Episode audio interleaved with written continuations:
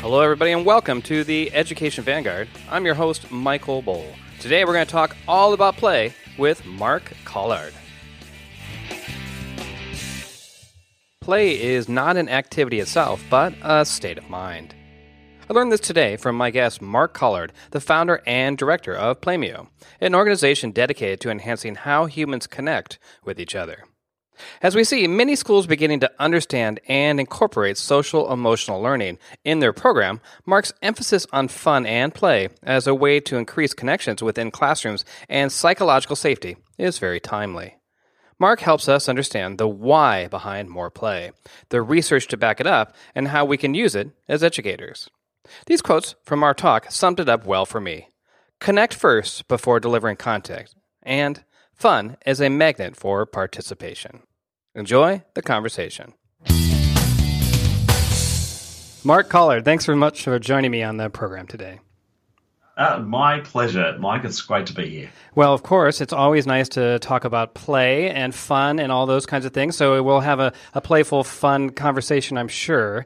And I wanted to start asking you about fun. And do we need to make it's almost like an oxymoron, but do we need to take fun more seriously?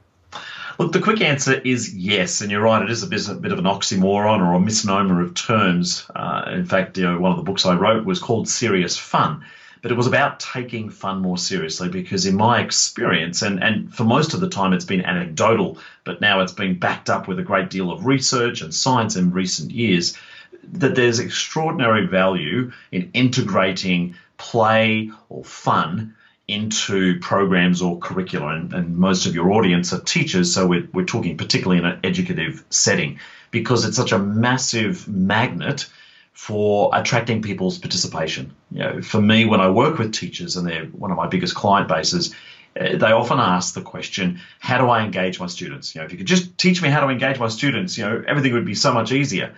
Um, and and the simple answer for me is, well, is it fun? And I don't mean that they have to be sitting there holding their sides together with side splitting laughter. Uh, it, that it needs to be something that's going to nourish their soul. Is it something that's going to be attractive that, that would immediately engage them? Uh, and there are several principles involved with that, but that's what I mean about taking fun more seriously because uh, societally we often view play or fun as uh, childish, wasteful, or unpro- mm-hmm. unproductive. Um, and again, my experience shows that when those elements are integrated into a program, it actually uh, helps relationships build. Um, it helps people feel more comfortable and they're more willing to step outside their comfort zone. Um, to to not the scientific term, but to step into their stretch zone, which of mm-hmm. course is where all education exists. So, uh, my argument is yes, we do need to take it more seriously because it can be a really powerful way to engage our students, to invite them to participate more fully. Um, and you know the other benefit from a longer term perspective is that it's building life skills for success outside of school.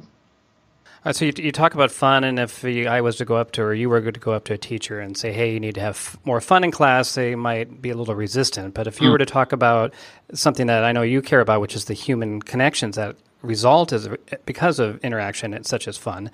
let's talk a little bit more about that. That yeah. I think that might be a good selling point, as you can imagine, for mm-hmm. teachers mm-hmm. or others that are looking to connect people and improve their learning opportunities. Yeah, and and, and again, Michael, the the experience I've had anecdotally for many many groups I've worked with, but is now backed up by the research shows that the stronger the connections you are you have within your group, uh, the more you can amplify the results of whatever you're trying to get done. And okay. indeed, uh, at, a, at, a, meta-analysis, um, the most successful programs in the world, and I, and I include schools as part of that term, programs. The most successful programs of the world are those which intentionally develop trusting and healthy relationships from the start. Um, and you know, there are just so many examples I could refer to, but where time has been spent, often at the beginning, ideally at the beginning, to help students connect with one another, build those relationships, it creates an environment, and because environment does dictate performance, it creates an environment in which the students are more willing to give something a go, to put their hand up and perhaps um, chance, you know, getting it wrong or failing. Uh, all of those really necessary ingredients for educational learning to occur. Okay, so maybe the why then, like, why is fun powerful in connecting people? Is there the pathological reason? You know, I think about endorphins and, and things like mm. that, or it creates a safety zone where I'm comfortable sharing who I am, or maybe it's a combination yeah. of all of those. I think there's a number of levels. Um, certainly, psychologically, uh, Dr. William Glasser, a psychologist, has identified four basic human needs, and one of them is belonging. Uh, not about fitting in, but belonging. Mm that is being accepted for who you are. And so when we appreciate that when we're building connections in our classroom, this is helping kids not just fit in, but actually feel that they're valued for who they are um, and because of all the different strengths and abilities that they bring. So uh, fun is disarming. So when fun is used as the vehicle to invite students to engage with one another, um, then we discover more about who we are and who we are in relationship to others.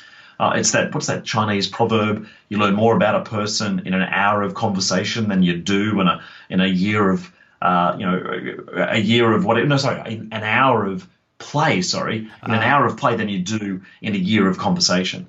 Um, and, and I think it's so true because it's disarming. It's it's impossible to pretend when you're actually truly playing. Now I don't mean like my six year old pretending to be you know, Superman, mm-hmm. uh, that's very different. I'm talking about the pre- the pretense of an adolescent trying to be something that they're not, uh, and they are often the most difficult groups to work with. Those that are trying to be something that they're not. Uh, the the play I'm referring to is you know that flow, if we want to use the scientific term, mm-hmm. flow, where you, you want it to continue, you volunteer yourself to be a part of it, not really aware of what's going on around you. Um, it's purposeless, so you're doing it just purely for the moment and for the satisfaction that you're gaining in those moments. That's the fun that I'm referring to. And and when I am talking with teachers and we get that little bit of resistance of, oh yeah, but it's it's unproductive, it's it's childish. I share more about what it is that I'm referring to. In fact, the, right. the book Serious Fun, you know, is called Serious Fun because uh, I really wanted to call it Serious Flow but they would have thought it was a plumbing manual. yeah, that's you true. Know, serious, so serious effluent or something. To, I needed to give it a hook. You know, fun. That was the starting point, and then describe actually what I'm referring to. So it is contagious. It's really hard to look cool when everyone else is having a fun time. They're all the elements that help make fun um, seriously useful in whatever programs you're working with. All right, so I understand now what it is. I got a good sense of the why to do it. So you, I'm sold. I believe in it. Now, as a teacher myself, I'm like, okay, how do I do it? And I know you guys have a lot of practical resources that would help me as an instructor to use fun and play in the classroom. So, what would I do hmm. next? What would you suggest? Let's say I was a beginner to the idea. There, there are many many forms of media, Michael, that would be useful. I'll speak to my expertise, which is the the leadership and delivery of group games and activities. Uh, not only have I found them to be really powerful, but they're also really attractive ways to help people or students connect mm-hmm. uh, because they are very obviously fun. They're engaging. People want to lean in and actually be a part of them.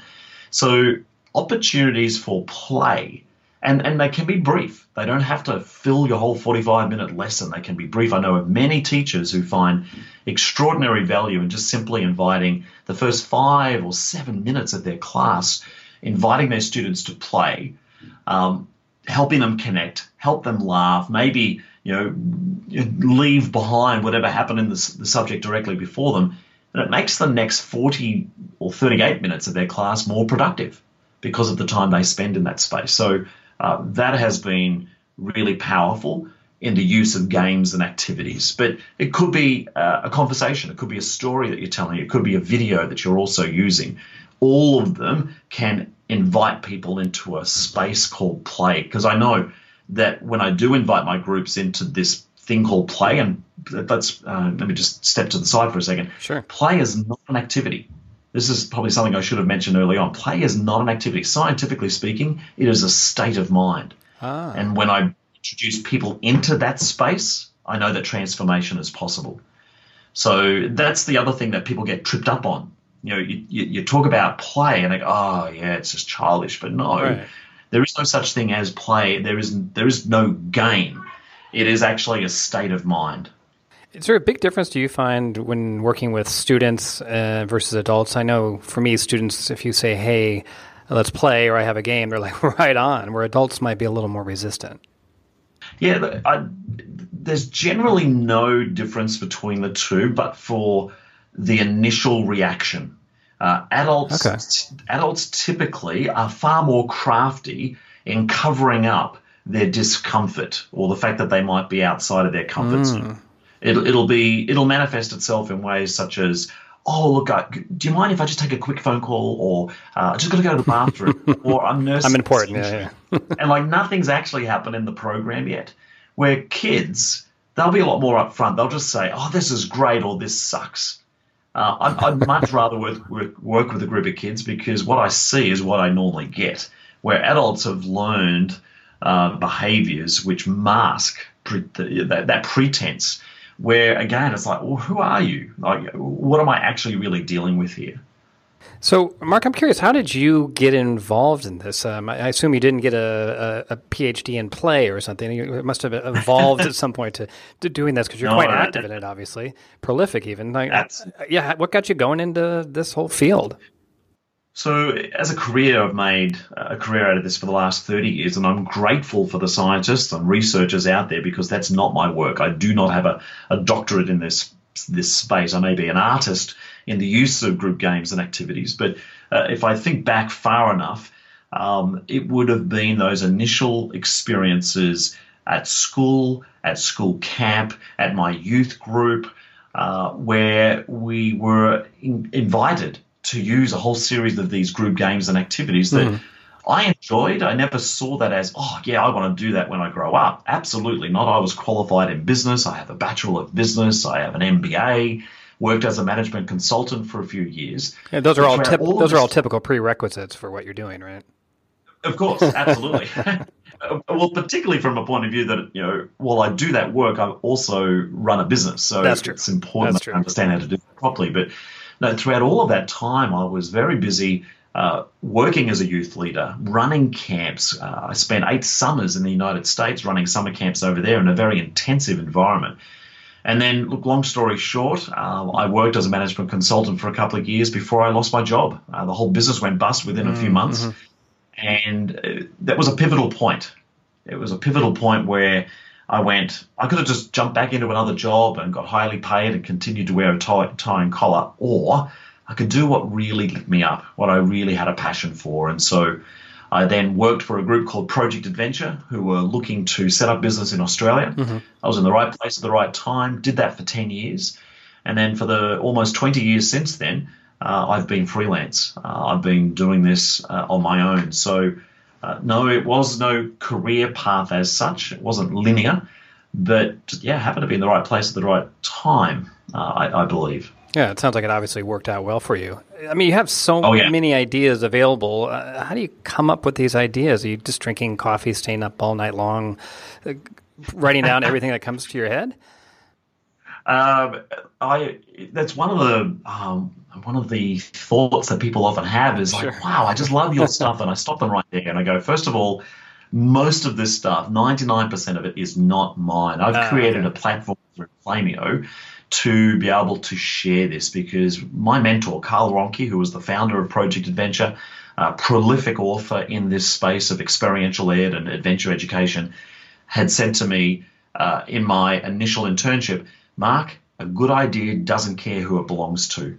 And that's really driven me, you know, through all of the stuff that I share freely, as much as through the premium content that I offer through my activity database. So, honestly, Mike, if I had more than uh, more more than ten activities that I've actually come up with, then I'll go, hey, most of it is stuff that uh, I've come across and have created my own expression of um, through through the database and give credit accordingly to those authors, those facilitators where I pick this stuff up. Indeed, now I mean, we have five and a half thousand subscribers around the world. Oh. We now have subscribers uploading their own activities, you know, stuff oh, that nice. they've discovered. Sure.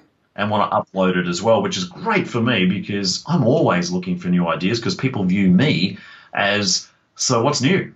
they come to me looking for the new stuff. So uh, this has been wonderful for me to have subscribers and other users upload their ideas too. So the reality is, very little of this is mine, Mike. Ah, okay, I got you. Well, but it sounds like you it's the platform itself that was that you've been able to build it to leverage the ideas of other people. Oh, absolutely. And look, you know, we all have our own take and expression of certain activities. And yes, that expression would be mine, but the initial idea, the kernel of it, doesn't care who it belongs to. So today we talked a lot about fun and play, and I, when you market this idea or this mission or this belief, whatever, you, however you want to call it, mm. is it is it should you not use the word fun and play and use human connectedness instead because that's ultimately what it is does fun and play using yeah. those words take away from it or is it actually at least for me it's like oh, this is a lot more interesting when he talks about fun and play yeah, look, I think they're all connected. Not that they're necessarily interchangeable, Mike, but um, there's a mantra that I've used for a long time uh, uh called connection before content. To connect before content. So I'm not being rude mm-hmm. to you or your listeners, but I actually don't care what your content is. But if you are responsible for the well-being of a group, connect first before delivering content. And you know, I have many examples of people who have found great value in uh, identifying that as the source of their success. Um, I, have just come out of a, a, PE conference a few days ago where a PE teacher had stopped me and said, "Mark, thank you so much." It's like, oh yeah, you know, thinking there was a few activities that they really enjoyed, but no, they were talking about this connection up front that they've been given permission in their school over many years now, built mm-hmm. up to solid three or four weeks at the beginning of their year. So for in Australia, in the southern hemisphere, that's sort of January, February. Mm-hmm. They do no ticking of boxes. It's purely inviting their students to connect, building those relationships. And yes, they give up that time. And I, I'm not a teacher, but I appreciate that the curriculum is crammed no matter where you are in the world. But what they have found is that it, it pays huge dividends later into the year because they have to deal with a lot less issues around behavior and management of the group.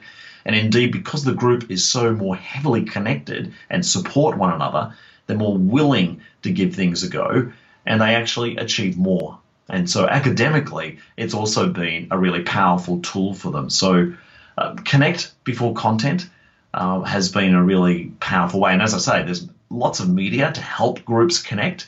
I just happen to prefer group games and activities because they're really attractive. You know, they're a wonderful way to to engage people right from the start. Sure, absolutely. And there's been a lot of a lot more emphasis nowadays on social emotional learning, even in the international schools, which tend to be very uh-huh. academically driven. They're starting to understand that what you're talking about has such a positive long term impact on students.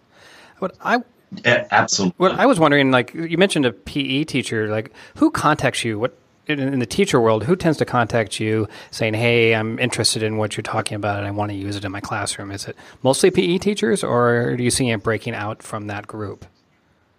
Oh no, mostly classroom teachers. To be honest, so certainly there's oh. a a large cohort of PE teachers. Um, but our niche, our specific niche, which honestly makes up five or ten percent of our, our actual market uh, or our subscribers, are experiential educators who work in large, independent, and international schools in the major centers of the world. Right there is our target market. Everything we create, every book I write, every activity we produce is to satisfy the needs of those experiential educators in those settings. But the reality is, uh, there's a whole lot of other, mostly classroom teachers, who look in at what's happening in this small space and go, hey, can you do that for us? So, more than 60% of our clients are teachers um, and then you've got camp leaders, you've got corporate trainers as a really big part of our market as well. Mm-hmm. Um, and then if I look at some of the really, really, really small niches, you've got groups like um, uh, environmental educators, you've got uh, prison wardens, uh, you've got folks who are lifesavers, surf leaders, uh, or surf um, instructors. So, in all cases, they're responsible for the well being of a group and are discovering strategies through the use of these games and activities that help them engage the groups they're working with. Now, Mark, we're coming towards the end of our time here, and I always enjoy the future oriented question. And what you just talked about made me think of one. it, you know, if we were to look 10 years in the future, you talked about how 60% of uh, your client base, so to speak, or your interest level comes from teachers, and then there's the other groups from there. Mm. Is Where do you think that growth is going to be over the next 10 years? What groups is it going to be prison wardens, for example, that you're going to see the most interest in what you guys are talking about? I still believe it'll be uh, driven from educational educational circles, Mike. You know, it'll be the teachers, it'll be the school administrators, um, and, and I think in, in, in more terms now, it'll be also led by the science. That for me has been the most exciting developments in the last five to ten years is oh, the, sure, yeah. the science coming out and, and saying, hey, this stuff works. But science at a level that will actually be able to assess things like collaboration, confidence, trust. These are things right now are very difficult to quantify. I truly believe that the science will make it possible for us to be able to understand and measure how well uh, has trust or confidence or leadership or cooperation and all those other intangibles, they will be able to be measured from the beginning of a school year to the end of a school year. And, and those things are truly what sets up a young person for success in life, uh, rather than how good they are at algebra and science and language, you know, they're all, the core is still necessary, but it's actually not what sets them up for success in life. Mark Collard, thanks so much for joining us on the program today. It's been my pleasure. Thanks so much, Mike. This interview was brought to you by 21st Century Learning International. Find us on the web at 21clradio.com.